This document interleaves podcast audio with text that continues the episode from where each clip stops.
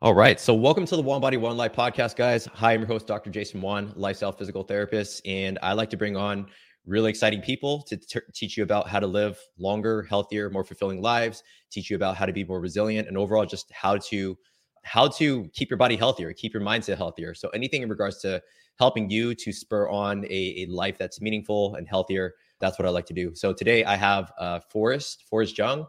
And uh, he pops up on my feed one, a lot. And everything that he says that comes out of his mouth really makes sense. So I personally DM'd him and said, Hey, do you want to get into this podcast to share your value and to share a lot of the things that you know? And I'm just excited to have you. Forrest, how you doing, man? Good, man. Thanks for having me. Yeah, you hopped in those DMs and I was excited, dude. I love doing podcasts. All right, perfect, man. Why don't you share before we dive into it? The topic of today is just the keys to living longer and healthier lives. I find that me and you, I feel like we definitely have a very common sense of like how we live our lives as far as like the types of nutrition that we put into our bodies from the types of strength training and the types of things that we do. So why don't you just share a little bit about just like who you are what your background what you do for a living and what inspired you to start your instagram or start your business in the first place? All right. Yeah man. So basically i started a gym back in 2009 and it was like the, the end of that terrible recession we had. And i started it mainly because one, I was like, I was going to apply to business school, and oh, I did apply to business school, and I got in. And when it was time to actually secure my spot and do the whole thing, I was like, I don't really want to do this. And I had a passion for fitness, and I was doing it on the side. And my dad at the time was having all these health issues, and he was having health issues from like day, like as long as I can remember. He suffered from two heart attacks. One heart attack took him out. It was his final one right in 2015 and one of the things that I was like, I just don't, I don't want to live the last half of my life just suffering through it.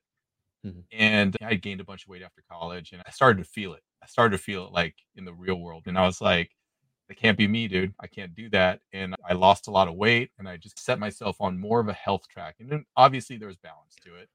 And I wasn't super obsessed, but I was very passionate about it. And so I started the gym because I wanted to help other people do the same thing and I started that and I ran it for 14 years. I just recently sold it back in October. I went 100% online. So I started to go online in 2020 when the gym shut down. Mm-hmm. And it's been a journey going online. So you can reach a lot more people. And I was just like really adverse to going online because I just hated I hated the idea of posting to social media. And then I basically over the years have gone through all of it. I've I've listened to people who were somewhat charlatans in the health and fitness mm-hmm. industry. I've listened to them. I felt I fell for a lot of that stuff. I did more mm-hmm. research, did a lot of stuff over the years with nutrition and actual health with like science-based studies and really just try to find a way to make that more exciting because it's not really exciting. It's just not. It's not as exciting as saying just take this one supplement and your whole life will be better. And it's a lot of small decisions and habits that you have to build over time and that's not just with your food and exercise it's a lot with your mindset as well so mm-hmm. i've been through it though i've been through eating disorder i've been through depression i've been through anxiety i've been through a lot of that stuff and ultimately it just affected my health and i just looked at it as a way to find a solution for that for myself and hopefully i could share it with other people and that's basically been my life for the last i would say 15 years Absolutely. Thank you for sharing that. We have obviously a lot to unpack and I know you have a lot of value to share. I I find that there's a kind of huge commonality with one of the reasons why I started my business in the first place, which is helping people worldwide with different chronic pain issues or how to help them with their habits as well. And I do agree that habits is like the main thing that people should focus on for the long term, as well as just being disciplined and not relying on motivation. But yeah, my my my dad, and I've said this on my podcast before, that my dad was one of the people that inspired me to play basketball until just he introduced me to sports. But he but he passed in 2008 due to colon cancer, due to living a more a little bit more of a sedentary lifestyle, not being able to really understand the nuances of nutrition, actually dive into just living healthier. And I think that's what inspired me to help other like busy professionals, time trap people around the world because out of the sense of just the tragic the tragedies that I've been through as well. So let's unpack some of that there. And Forrest, I guess let's just start off with the most generalized question. What are some of the keys to living longer? That's such a big question. But yeah, dude, I totally get that. Our parents, like our parents' age, they were like those our older Asian parents, dude, like trying yeah. to get them to change. It's like damn near impossible. And like yeah. colorectal cancer is on the rise. And now it's like affecting people in their 20s. And yeah. it's like it's crazy because of nutrition and exercise Mhm. and all these things. And I think the biggest thing, one of the biggest things to living longer is like basically trying to figure out how to be happy. And happiness can come from a lot of different sources. So it's are you really happy if you're overweight and sedentary? And some people are. I'm sure of it. But really, to be like truly happy, you have to be pursuing a passion. You have to learn how to manage stress. You have to be taking care of your body, taking care of your mind. And it's really easy to say that shit, but it's not super easy in practice because it's like, all right, yeah, I know I'm supposed to do that, but then how am I supposed to do that? And the answer is different for a lot of different people. For you, it's you want to be able to spend more time with your kids. You want to be able to play with your kids. You want to be a good, good father, good husband. And at the same time, you want to crush it in business. At the same time, you want to be taking care of your body. And there's all these pillars that you have to be able to maintain and build and not neglect in any area. So it's you want to have good relationships with friends, family, all that stuff. I think the key to living longer is not really there's no answer to it. I think the biggest thing is being able to go on that journey. To go on the journey knowing that there's no final destination. There's not going to be a finish line where it's I made it, I'm happy, I'm going to live longer, I'm going to I'm going to feel great. There's no destination. You have to continually do it until the day you're dead. Yeah, absolutely. I, I always say one of my favorite things I say to my clients is happiness is found in progression. And so if you're not progressing, you're just really either maintaining or declining. So therefore, Mhm. Uh, a lot of times that when you're maintaining, then you know that as you get older, if you're just maintaining strength, you're maintaining a sense of level of life, is that at some point you're going to decline at some point. But might as well progress as much as you can as in continue to climb the mountains of health, fitness, nutrition, and decline at a much higher standpoint, right? If Mhm. Forrest is like lifting a lot heavier and he can do, and, and it's a product of, let's say he can lift like 300, 400 pounds off the floor. Great. If he could go, if he potentially can push the ante in terms of his endurance, his capacity, then when he does turn 60, 70, 80, he's declining at a much, and therefore he maintains a higher level of quality of life versus somebody that never touches a dumbbell, but decides to. There's a lot of just different, I guess, nuance there. And I do agree. It's there's no final destination. The only destination that we have, and that the only thing we're 100% certain of, is that we're all going to die at some point. But we can decide to die at 60 and decide to have the last 10 years of your life be very decrepit, or we could decide that hey, we're going to do everything necessary to start the journey, stay resilient, progress, and maintain a level of function where your quality of life as you get older is a lot more meaningful, right? The ability to play with your grandkids, et cetera. And I'm really glad that you mentioned that in regards to your family. I know you you mentioned even before the podcast that you have two dogs. I know that dogs is man's best friend. That keeps you pretty healthy. I'm sure it keeps you uh, up and moving. So in relation to, I guess you maybe like strength training or fitness, I know that's something that you really preach and that you really value in your own life. So how does that kind of play into the overall sense of longevity? I think a lot of people think that they're just going to grow old and then just die in their sleep peacefully one day, right? They all, everybody thinks that. And they don't realize that as you get older, how old are you? 35, 35, years 35. young, hopefully. Yeah, There you go. Nice, dude. I got 10 years on you, bro. I know. So I think a lot of people think that they're just going to pass, go through life, just doing their thing, get old, and die one day. And it's really not true. It's like a lot of people have trouble going up and down the stairs. They'll fall and break a Mhm. hip. Their body starts to fall apart, and no longer can they do the things they enjoy. No longer can they, maybe even going out for a walk is difficult. So I think strength training plays a huge piece in that. In that one, obviously, it's keeping your body strong. And in our 20s, we'd work out to get abs. You work out to get abs, go down the beach, get girls, do that whole thing. But as you get older, you start to realize, oh shit, if I don't keep up with this, I can't even lift like a 40 pound bag over overhead to get in the plane. Mm-hmm. I can't do some of these. I can't carry groceries in. You can't do the basic daily life chores. And or you can, but you're like winded going up the stairs.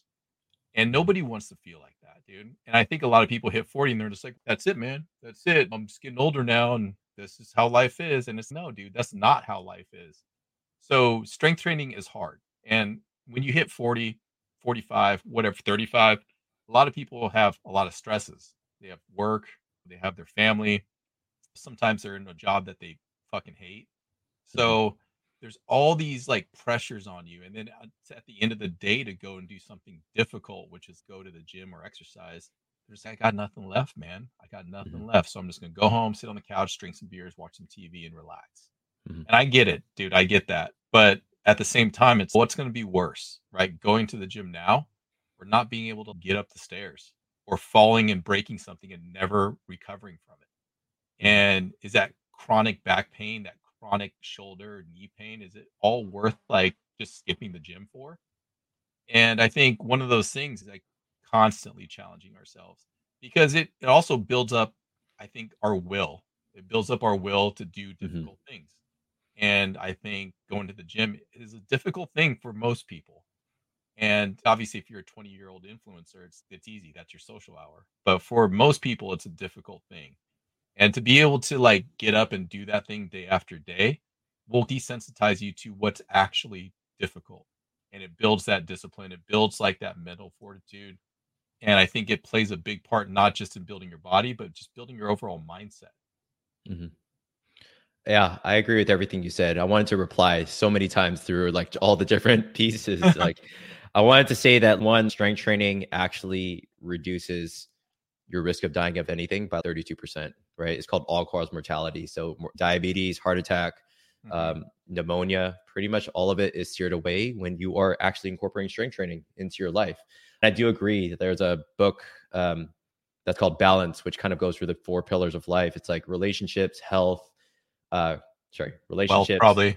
health, wealth, and then as well as purpose. So those are the things. Then if we're not taking care of all of those things, then you're knocking one of the one of the legs of the stool and all of it falls apart. So you saying that just getting the ball rolling with strength training or even any form of exercise actually deve- develops a sense of mental resilience and fortitude that translate to every other aspect of your life and that's why that's why i think me as far as like us strength training it leads to a lot of different things that are going a lot uh, better in our lives Yeah. so and you start to you stop worrying about this stuff like diabetes and pneumonia and getting sick and that I, and i'm like i want to be able to fight a fucking bear dude i want to be able to i want to be able to throw shit around i'm like no longer thinking about some of those other things and i'm like i want to survive the zombie apocalypse like For sure. i'm like i'm that's what i that's what i found my brain works best for Mm-hmm. because it's like oh if i'm just exercising to just try to stay healthy it's whatever but if i'm like oh there's a there's impending doom i'm training for I want to be able to run, jump, do all these things, and I don't want to get eaten. That's like basically it. Yeah. And so you everybody has a sense of why. So some people operate from a state of fear, okay, the fear of dying. I I always told my wife, hey, like I don't my I, I said it like my dad passed at 59 due to colorectal cancer, something that you've actually talked about before. And that's to me that causes a sense of fear as in I do not want to get to the point where I have stage 3 stage 4 cancer at age 35 or 40 mm-hmm. so i'm getting all the right screens and i'm doing everything preventative in my power to stay healthy for my wife my two kids the people around me. But at the same time like you're saying that hey i always say like an ounce of prevention is worth a pound of cure. So if you're waiting for impending doom as in you're waiting for pneumonia or a heart attack to happen guess what? If you get a heart attack at a later age and you didn't develop the necessary habits and everything what makes you think that you're actually going to f- actually fight for your life. But if you develop the sense of resilience now and let's say that happens that which which likely you're decreasing the chances of any disease happening. But the thing is people don't realize that they're going to be like hey I'm, I'm waiting for the wheels to fall off. I'm waiting for something debilitating to happen before i actually get my shit together. But the thing is that what makes you think that you're actually going to fight for your life as hard as you can knowing that you didn't develop all the habits necessary at a younger age? And i'm not sure if Yeah, you have man. any agreement to that but 100%, dude. Like it is hard. It is hard. Like people who are, oh, just need to walk more. You just need to eat healthier. Yeah, dude, of course. But I think somebody, a lot of people that I work with will, on average, walk like two to 3,000 steps a day. It Mhm. is like pulling teeth to get them to hit like 8,000 steps a day. And that's not even a lot. Like some of these people start off with that. My feet hurt. I don't have time. Or it's, oh my God, I couldn't get my steps in. And you got to move. You sit all day long. Get a walking treadmill, get a standing desk, do something to where you can move. And I'm sure you deal with it too, where people are like, oh, my back hurts. Is there one stretch that I could do? It's no, dude. You sit at a desk like 60 hours a week, and then you come home and sit for another 12 to 15 hours a week. So it's, Yep. yeah, you can get up and walk every single day, increase blood flow. It'll solve a lot of problems for you, man. You can lose some weight. And it's, they're like, no, there's got to be a, something else. right? There's got to be something else. You could take some Advil, but that's not going to fix the problem. Like the problem is your body's falling apart. And it's you don't want to wait for that catastrophic event to happen to be like, oh, okay, now that I feel terrible and I'm recovering from a heart attack, now I'm going to start walking 10,000 steps a day. And some people do, some people do for sure, but it's a lot harder if you've never done it. And if also, if you don't know what it feels like to be fit, right? If you're only fit in your teens and it's you're now 60, you don't associate yourself with being a fit person. If you or I got, let's say, God forbid, we had a heart attack tomorrow right. and we had to recover from it, we'd be like, nope, this ain't me. This ain't me. Like, I'm a fit person. I'm recovering from this. I'm going to do everything in my power to make sure that doesn't happen again. And I'm to, I'm cleaning everything up. I know exactly mm-hmm. what to do because that's not who I associate myself with. These people do right. not, right? They, they associate themselves with, I'm the guy who has back pain. I'm the guy who walks up the stairs and gets out of breath. I'm the guy who can't play with his kids. And it's, you're not going to change that after like having a catastrophic event. It's going to be so much harder. I think the word that comes to mind is identity, right? Because you can try to speak things into action. You could say to yourself, I try to refrain myself from eating fast food versus I'm a person that doesn't, right? I'm a person that like I'm somebody that occasionally goes to the gym versus I'm a beast, right? I'm a person that actually goes to the gym. I am one of the fittest people that I know. That's me. So if every again, if anything catastrophic were to happen to me and you, I know for damn sure that we're to clean up our shit and we're to actually make massive changes relative to somebody that again has a heart attack but has never experienced a heart attack, has not been working out for the past 20, 30 years, has been sitting on their butt all day, right? How how do we expect to uh, speak that into action? And I think I, I guess I'm jumping ship a little bit, jumping subjects. A lot of healthcare is predicated on being reactive, as in when somebody has gout, right? We have a drug for that. When somebody has a broken rotator cuff, we have a surgery for that. But nobody really talks about prevention, nor is prevention something that is spoken or really honestly it's reimbursed, right? People that have insurance, they insure over surgery, they insure over drugs. They don't insure over prevention. Why? Because it's not really poorly it's poorly understood and a lot of people aren't willing to do it, right? So nobody's going to yeah, go it, to a hospital yeah. and say I want to prevent knee pain from happening. Nobody does that. No, no, I have an ACL tear and I it's because I wasn't taking care of my strength. Yeah. Yeah, and it's it takes work. It takes work and then there's like really no there's no like immediate reward. It's not like I just put the work in and all of a sudden I feel better. You might feel worse. If somebody has like knee pain and you go take them through exercises, they might be like, "Oh, my knees hurt worse now." It's yeah, in the short term they will probably hurt worse. But over time, you're going to feel stronger and better. And I think the other thing is it takes money. A lot of people think that spending they're going to spend obviously you could do it for free, but if you don't have the knowledge and you don't have the resources, you can't you, it's going to take a long time so mm-hmm. they're like, I don't want to pay somebody to do teach me how to work. I I lifted weights in high school, and this is different. This is extremely different. Do you even understand how the body works? Do you understand all the factors that are at play that are causing these pains? And if you don't, which is obviously you don't, because if you did, you would have fixed it. But it's you're gonna have to pay someone to do that. And it's like these huge barriers and these huge walls that are set up and it's just the mm-hmm. way it is. It's the way it is and it's people don't want to do that until they they see that there's a real problem.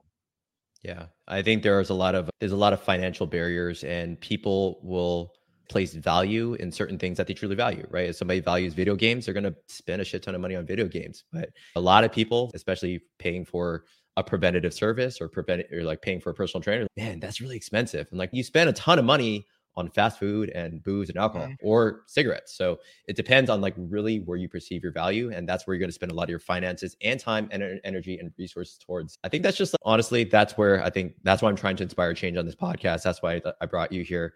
But dabbling also with the dietary pieces. So those that maybe are dealing with some sort of comorbidity, maybe they're trying to lose weight. How does diet play into the role? Let's say somebody that is trying to get healthier in that sense.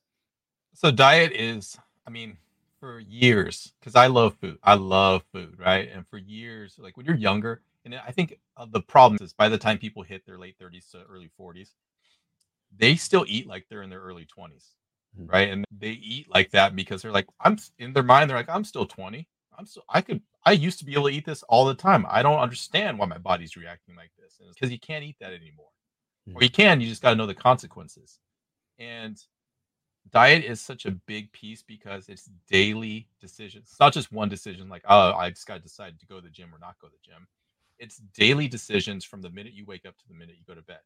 And it's decisions what's should I eat this or this? Or it's should I eat at all? And I think a lot of people on top of that, social media has gotten to the point where diet is just it's ridiculous. Everything is killing you. And you and I both know that some of these foods, if you eat them in excess, if you just went on a straight Oreo diet, it probably wouldn't be good for you. Mm-hmm. But you have some of these people online that are saying, like, these foods are killing you. Do not eat them. And it is half true if you only eat those foods. However, balance, I think, is key because a lot of people will be like, okay, I'm going 100% clean. And then they end up binging and they end up eating the same amount. They'll eat the healthy foods, but they'll also eat, overeat they'll go out and get their they'll binge on a whole thing of Oreos because they haven't mm-hmm. had them and they just want them so bad. And the idea of balance and nuance is really difficult with people today. It's they're either all in, I'm 100% healthy, or I'm not, or I binge in secret.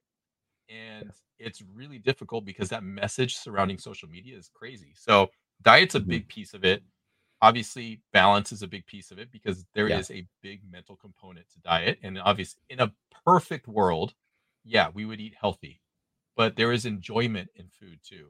Saying i personally don't drink i drink probably like once or twice a year but for mm-hmm. me to go out and tell people don't drink ever is unrealistic. But if i could get them to cut back their drinks in half that's a win. That's a win for right now and then maybe they cut it back in half again so those are wins, I think, for people. And like having nuance is a huge piece of diet. And I think a lot of people just don't really understand how to balance some of these things out with healthy along with enjoyment. So absolutely. Yeah. So nutrition is a big piece of it. Obviously, eating healthier is better, but you also have to weigh in the other piece of it, which is enjoyment. Absolutely. You got to enjoy food, whether you're religious or not. I think God put food on this earth in order for us to enjoy. He didn't say you need to be restricted to this or that. And uh, you, the saying goes, you want what you don't have. So I've read books on emotional eating, eating disorders, and how basically, yeah, you try to basically you try to eat as clean as you can. But at the end of the day, if you love Oreos, eventually, yeah, you're going to want that, and you're going to want that in excess because you haven't had it in months. So mm-hmm. might as well give yourself I, I, guess I always say that give yourself kind of the unrelenting permission to have the Oreo if you want it. If you're going to eat it, eat one to two, but don't eat 20. And then when you do that, then you're going to satisfy your dopamine cravings. And therefore, you're not going to binge on it later on. So, all in all, that's how a lot of these eating disorders happen is due to the fact that we restrict ourselves. We're eating way too clean. And social media, again, is a as much as we love social media, as much as me and you promote ourselves on social media, it it demonizes. It creates a lot of polarity between what's good and mm-hmm. what's bad. And I think that everything's all about the shocking statements, right? Don't eat broccoli because it has this compound in it that yeah, it says oxalates, and it's shut the fuck up, dude. Or don't drink what only drink hydro or hydrogenated water, hydrogen water, or whatever the fuck it is. yeah. Gary Brecka sells. Yeah, and all these things, it's like you can't really. And the other thing, there's no shock value to being like, yeah, you know, you can have Oreos once in a while, but mainly you should be eating healthy foods. Like, there's no shock value to that. Obviously, like that's like an obvious thing but there's unless I said Oreos are killing you and here's why. And it's like then people are like, "Oh, I'll listen." And there's like it, that's why social media can be like a huge bad messaging for people with nutrition. And you can't monetize healthy eating. You could with a cookbook or something, but at the same time it's like you have people that are selling fasting books. And like there I don't have anything against fasting. I think mm-hmm. people can fast, but it's they're selling it as this end all be all thing where mm-hmm. it's like, oh, it creates cell autophagy and all that. So does exercise does as well. And and just it's just wild to me that they've created such these hyperbolic statements around nutrition and food just to sell mm-hmm. books or to sell a product. Yeah. And they I, I look at a lot of different cultures out there. Like one of the ones I think the people in Sicily are people that eat a lot of cured meat and a lot of just straight fat and guess what? Their average age is still better than an average American. They live to around 85 years of age. But you know why? Is because they enjoy life, they're social, they get outside. And a lot of times they don't care about what's going on in social media. They just care about interacting with others, they care about the social environments. I know that's a huge part of longevity too. It's just being social, right? Not being restricted to a certain place. But yeah, the other thing that we can talk about nutrition is more like calories, right? A lot of people are like, hey, don't count calories, everything in moderation, just eat a health. Versus some people are like, yeah, let's stick to an exact kind of macro nutrient diet. So I'm curious on what is your perspective? I, I do have a perspective on calories and like food in, energy in versus energy out. But what's your take? I think people should count calories for a short period of time. I think two to three weeks in general, just to do like basically like an audit on your diet. Not only just like your macros and your overall calories, but your micronutrients. And like the hidden one that nobody cares about is fiber, which, like, again, we're mm-hmm. going back to colorectal cancer. Right. The majority, I think it's like 95% of Americans get 15 grams of fiber or less. And the average male should be getting 35 to 40 grams of fiber. Average female should be getting 25 to 35 grams of fiber. And it's wild because there's all these like probiotic drinks and things like in health food stores, but probiotics don't do shit unless you have prebiotics, which is fiber. And mm-hmm. people are always complaining about gut health and like constipation and all these things. But literally, fiber is a cheap and easy supplement if you have to supplement, or you just get it in vegetables and it's super easy. But mm-hmm. then you have companies like Unicity, which is like on TikTok, that is selling fucking fiber supplements for $150 a month that are claiming that it cures type 2 diabetes, PCOS, all these things. And they've monetized it based off of lies. So it's literally you could just buy some Metamucil if you had to. Mm-hmm. And mm-hmm. like most people are completely unaware of what they're eating. So I think tracking is great. But I also think that it's good to not be obsessive about it. There's some people that I work with who I have them track, other people I don't have them track. And I just have an idea of what they're eating. So again, nuance comes into play where tracking calories is a good thing so that you understand it's like understanding your finances. It's like you want to know what's going out and what's coming in. Right. Um, obsessing over it, probably not so good. And you don't have to do it forever, but you better have an idea. Like you better have an idea of, oh, I know that I get 140 to 160 grams of protein per day. Mm-hmm. I know that my, I know I could like, can you look at food and tell me like an estimate of how many calories or macros that are in it? If you can't, then it's probably a good idea to start tracking so that you can get an understanding of the value of food. Yeah. Yeah, you're stealing words literally out of my mouth when it comes to my clients. I talked about how I, have related it to finance, how you should be knowing what's in and what's out. I truly think that if you obsess over calories to an extent, then really you are eventually going to be in, in terms of a restrictive behavior that eventually you're going to binge later on, right? Once you like completely get off MyFitnessPal or MacroFactor, I use MacroFactor. Uh, a lot of times you're going to have huge binge cravings and then you're just going to rebound. But I think having, I've always said that calories at the end of the day is not demonized. It's just a unit of energy. So if it's just a unit of energy, you just got to know what's going in and what's going out. If you're burning more than you're, what you're eating, then you're going to lose weight, right? If you're eating more, then you're going to be in a caloric surplus and you're going to gain weight. So if the goal is to lose weight, you should know a sense of tracking it for seven to 21 days straight, having a really good sense of what you're eating. That way, if you decide to quit, at least you have a numerical or maybe like a visual gauge of, oh, that's three ounces of chicken. That's you know that that mm-hmm. fistful is roughly this amount of rice and you can go based on that but nonetheless i don't think either should be demonized i think that people should eat in moderation but at the same time have a sense of what calories are if you know what are what's coming in you could track it maybe every other day you could track your weight every other day just to make sure that you're staying honest but that's my take and i think that we have a pretty common uh, association with that yeah, and obviously there's people that on one side of the spectrum that are basically saying, "Oh, just this weight loss is simple. Eat less, move more." And that's not fucking helpful to anybody. And there's the other side of the spectrum that are like calories in, calories out is it doesn't even work because hormones and insulin is what like plays the biggest factor. I hate that so much. I hate that. I hate it too. I hate it too. And the thing is, both sides are half right. But that's the that's the most dangerous information out there because they're half right. Obviously, hormones play a factor in how hungry you are, how much energy you have, just your overall perception of like your world and your and how you feel but that doesn't discount calories in calories out and at the same time oversimplifying calories in calories out is a disservice to people because it's just like you're oversimplifying a much more complicated topic Yeah, for sure. Going into outside of the nutrition, and I think that in order to maintain a healthier body weight, again, it does come down to calories to an extent, but understand that mm-hmm. as we get older, your basal metabolic rate does change with with age. I think I forget what the statistics show that for every decade it drops anywhere between 10 to 20 percent. So therefore, yeah, you can't get away with like just eating uh, Popeyes Popeyes bucket and expect to be okay. With BMR, I think a lot of people can prevent their decline in their BMR by simply like weight training. And they can get their BMR back up and they can prevent some of that. They might not lose 10%, they might lose five, which is great, first of all. And I think a bigger factor is people's NEAT, like their non-exercise activity. Yep. And I think instead, like people always say, "Oh, my my metabolism's slowing down," and so, no, you just don't move as much as you used to. You mm-hmm. sit at a desk all the time, and in your 20s, you moved around a lot. You were being way more social. You're being way more active, and I think people lose that because they are just getting crushed by stress. So I think there are factors that you can control in this, and I like a lot of people just throw their hands up and well, I'm just getting older. And it's no, you can control some of these factors. Mm-hmm.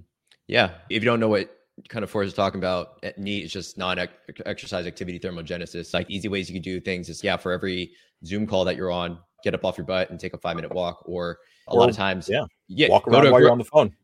Exactly. Or go to Fidget. a grocery go to a grocery store and don't park at the closest spot. Try to park as far away, or not as far away, but park outside the parking lot. So at least you get in a little extra step. So that non-exercise really makes a difference. I think you can make up anywhere between 10 to 50% of your entire metabolism, just depending on what your job demands are or like how you decide to structure your life. And yeah, exercise, strength training, people fail to realize that the more muscle you have, it takes a lot more energy in order to maintain that muscle. So that's why I'm huge on strength training. Cardiovascular activity is one, but strength training is something I do pretty much five to seven days a week. And the reason why is because mm-hmm. to maintain that muscle, you maintain your metabolism at a high rate. And therefore, guess what? You're able to enjoy more foods without gaining that weight back, especially if you have a lot of muscle on your body. Now, I guess the other nuanced factors of health that we may want to discuss for us sleep, stress management. We talked a little bit about stress and how in relation to what that does for our body. But what about sleep, or how does sleep and stress play into the overall? How do they interact, and how that play into longevity? Dude, honestly, I always say sleep is the number one thing when it comes to getting healthy and losing weight. Like it is the number one. People are always like, "Oh, you should straight." Yes, you should do all those things. But what's going to make it harder is if you're not getting quality sleep. And that means I think a lot of people like, oh, I get eight hours of sleep. It's no, you get in bed and you look at your phone for two hours and mm-hmm. then you hit snooze in the morning and it's not quality sleep and sleep affects so many things one from your hormone balance to like your ghrelin or how hungry you are per day so mm-hmm. if you're only getting four hours of sleep a night you're going to be way more hungry every single Absolutely. day you have way less energy to actually put towards the gym and that's when all, all your hormone regulation happens is at night and i think a lot of people don't track their sleep right? They have Ill, irregular sleep. They're not they don't know how much deep sleep they get. They don't know how much rem sleep they get. They feel like they're mm. slowly going crazy. On top of that you have all the stress. People are over caffeinated they're over like they drink way too much alcohol. So all of these things affect your sleep. They affect your sympathetic nervous system. Mm-hmm. and it starts to just waterfall and everything just starts to snowball over time. And people just disregard sleep like i don't need it I was hustle mentality. I don't need it. You do need that's the number one thing. So if I get somebody that I work with that is like complaining about all these things, I ask them about sleep. And that's the number one thing we focus on for maybe the first few weeks is mm-hmm. just better sleep, better morning and nighttime routines. Yeah. Yeah. I actually created a part of the modules in my program as well. It's all about just sleep and sleep quality. It's it's having the sleep rituals that work for you. One of the strategies that I use is called a brain dump. A lot of people I have a lot of friends, a lot of family members that can't get to sleep. They're like, I can't fall asleep. Why is that? It's because there's a lot of stuff in your head that you're thinking about the next day. You're thinking about, I need to go to the bank. I need to do the trash. I need to take my dog out for a walk. I need, I have this project, I have taxes. And that's a lot of overwhelm leading into sleep. So it's therefore you stay in a sympathetic state. I call it brain dumping just so that when you have a journal, just simply write every single thing done, every single thing that you need to get done. And if you do that, then therefore you're like, wow, I got I just got a lot of tasks out of my head. I don't have to think about it going into sleep. And then afterwards, therefore prioritize. So what's the number one, number two, number three thing that I'm going to get done? And therefore, if I get these three things done, I feel fulfilled. Everything else I could push on to the next day. But at least I'm not thinking about that leading into the night. And obviously, one thing as a physical therapist is mobility. So just being able to do some stretches, do some like spine stretches, things that hurt that may wake you up at night, get resolve that prior to sleep. So take that five to 10 minutes. It's worth it. Take the five, 10, 10 minutes, not on your phone, but to simply mobilize your body. And you'll be surprised how much better you sleep and you wake up on the right side of the bed each and every time. I really like how you value sleep. Is there any other like tips or things that you give to your clients at all? Dude, like some people sleep with their rooms way too hot. I think sleeping with your room, yeah, sleeping with the room 65 or lower. I prefer like in the 50s if I can. Like I sleep with all the windows open, right? I have a mm-hmm. ChiliPad, I have a BedJet, I have all these things that like keep me cool at night because I don't want to wake up.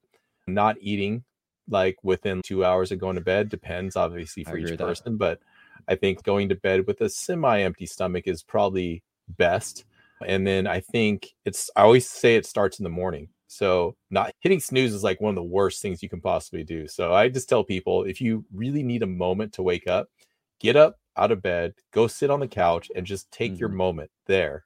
Like change scenery and just go sit there and just give yourself a few minutes just to wake up. I always say not a lot of caffeine after noon because was it the half life of caffeine is that, around 12 hours? Yeah, so like 10 hours, I usually say don't do it like 10 hours before you go to sleep. So like last my last cup of coffee might be like 12, 12 p.m. Yeah. Yeah. And then I always try to keep them under 400 milligrams of caffeine per day. Mm-hmm. And then even some of them, like I go basically decaf coffee in the morning because mm-hmm. I try to cut most of that stuff out. Got it. And then it then obviously it's like daily, like you should go to bed like exhausted, like your body's just exhausted. Like you should walk you should be doing all those things. So again it goes back to all of these things throughout the day and obviously your nighttime routine is good but it's what's leading up to that too. Like you said too like getting all those things done a lot of people procrastinate a lot of stuff and if you could just set a timer of like 20 minutes at a time and just start banging things out and then you can take a break after that but a lot of us are distracted. There's a lot of things thrown out at us at once. I think being able to feel accomplished for the day is big. So again, what are those three things that'll make you feel accomplished? Yeah, absolutely. I always say that procrastination is fear and uncertainty disguised. So when you are procrastinating on your workouts, it's probably because you don't know what you're doing. So you might mm-hmm. as well potentially hire somebody that can accelerate that learning curve so that you can get more confident and you can change your life. It just goes back to value at the same time. Like I value Forrest, Forrest time. People value our time to the point where they know we're experts. So therefore, you might as well utilize us to your advantage so that you can get ahead without having to go on an endless binge of YouTube videos, social media in order to try to figure it out. And you and still then there's just more confusion because everything's getting demonized, right? Everything's getting promoted mm-hmm. as like this is the best thing for your needs. I guess the last thing that we kind of hit on, and we hit on it a little bit already, is about just habit formation and discipline. I think I saw a post on yours how you talk about motivation and discipline, and I really appreciate that. So, do you mind just sharing about when it comes to longevity, how does motivation, discipline, habits, how does it come into play? Motivation is great. It is fantastic, except it's just fleeting. Like you're only motivated once in a while, where it's one day you might feel excited to go to the gym. And yeah, you definitely go to the gym, do that thing, or excited to eat healthy. You go and buy all the groceries and you get all the healthy stuff. But what about tomorrow? What about tomorrow if you got bad sleep or you're stressed or something else mm-hmm. came up? Then all of a sudden you're not motivated anymore. And like you're in this profession too. It's like probably half the time you're motivated to do some of this stuff, where whether it be stretching or any of these routines that we have, but they just are routines. So you're like, I do them. Listen, I'm not motivated to brush my teeth, but I do it because that's what I do every single day. And I think a lot of people need to realize it's similar to brushing your teeth, taking a shower, doing all these things. I think habit formation is really tough for people because we are working against bad habits that have mm-hmm. declined over time. And it takes work. And I think we start, I usually start small. And I use basically like the old school, like you get a star every day that you do your thing. Yeah. And I use that. And then if it's something didn't happen, so let's say we missed the gym for some reason, let's figure out why. We're not going to say that you failed or anything. Let's just figure out why. And can we make that up? Can we make it up on another day? Because if something mm. comes up with work or your kids, it's going to happen. No big deal. But how can we make it up on another day? And to get ahead on some of these things. So it's like you said, that whole list of stuff. I got taxes, I got this, I got that. I think most people are reactive to everything. I'm reactive to taxes. I'm reactive to taking the trash out. I'm reactive to what am I going to eat for dinner tonight? And a little bit of planning, understanding what's going to be in the pipeline goes a really long way. Goes a really long way just to know and not be so reactive. But it takes some people some time to get out from behind the eight ball and be able to start that process of, oh, now I can plan. I can finally breathe for a second. And I think setting up these systems for your life, not like taking my systems or your mm-hmm. systems. Mm-hmm. I think setting up the systems for their life is key. And most people don't really know how to do that. Where it's every day I put my stuff in my gym bag, or I do this, or I do that.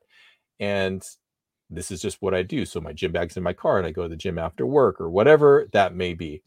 Mm-hmm. I think most people don't have those systems in place. They just don't know. They just don't know what to do and what they should be doing. So I think motivation is great, but discipline and systems basically rule over all of that. And when you feel motivated, use it when you can, but that's not your main source of energy right there. It is just not going to be. It's going to be based off of discipline, and discipline only comes with your habits and your systems from following those over time. And you have to build that up just like you would build up a deadlift or a squat or a bench press. And it doesn't happen overnight and it's a really difficult process and you have to put in way more work than you think you do mm-hmm. I think when you put in the hard work in the beginning it becomes easier later right? The saying goes way that you work yeah you work hard now you have an easier life later and you can live your life. But if you take it easy now again you're not going to have the habits necessary to carry that on when something catastrophic happens. So i think everything that you said is i'm in a thousand percent agreement with regards to habit formation how automation is so big when it comes to business and automation is huge when it comes to the quick things that we get from like Amazon Prime, right? So everyone's fixated on this, oh, get get results quick. But reality is that when you put in the hard work, it can be automated later. Like you ha- but you have to put in the hard work now. If you consistently go to the gym, that will feel more automated. If you consistently track your calories, that will become more automated. I've been doing that for two years straight, and therefore it's easy for me to do. It's super like, easy, right? Tre- yeah, it's tre- it's treading through mud for people that first get it started, and when they hire me, for example, it takes a lot of work, and I set those expectations. It's going to be hard work, but therefore, if you stick with me or you stick with whatever program that Forrest gives you,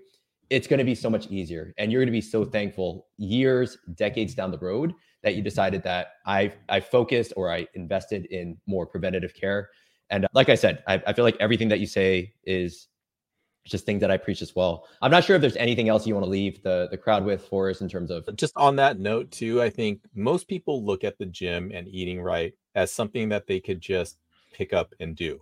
Right? They just think that oh, I should just be able to go to the gym and know exactly how to like lift. And is this not the case? Like you have to build. It's a skill. It is a skill to learn how to eat right for you and your lifestyle. It's a skill to learn how to exercise. It's a skill to learn how to lift. I'm trying to improve my cardio right now, and running is a skill. It's not just something you go out and do and just grind through it. There is a skill to it. So skill takes time. And but the good news about that is it doesn't disappear.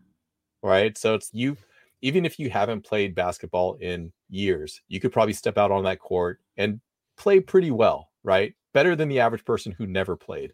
Mm-hmm. And that's because that skill has lasted you throughout that time. So these are all the things that I think that people don't realize. It takes time, skill, and effort over time. So it's just it's not easy.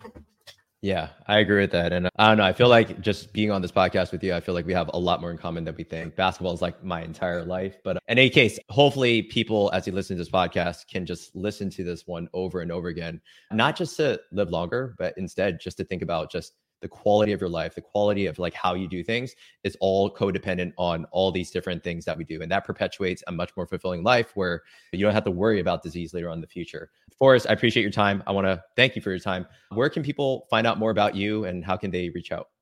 They can find me on Instagram at I know Forrest and I'm on TikTok as well. But those are probably the best two places to find me. Awesome. Thanks so much, Forrest. I appreciate your time and appreciate the value. And I'm sure potentially later we can have another conversation about this. Appreciate it. Thank you. Absolutely. Thank you, man.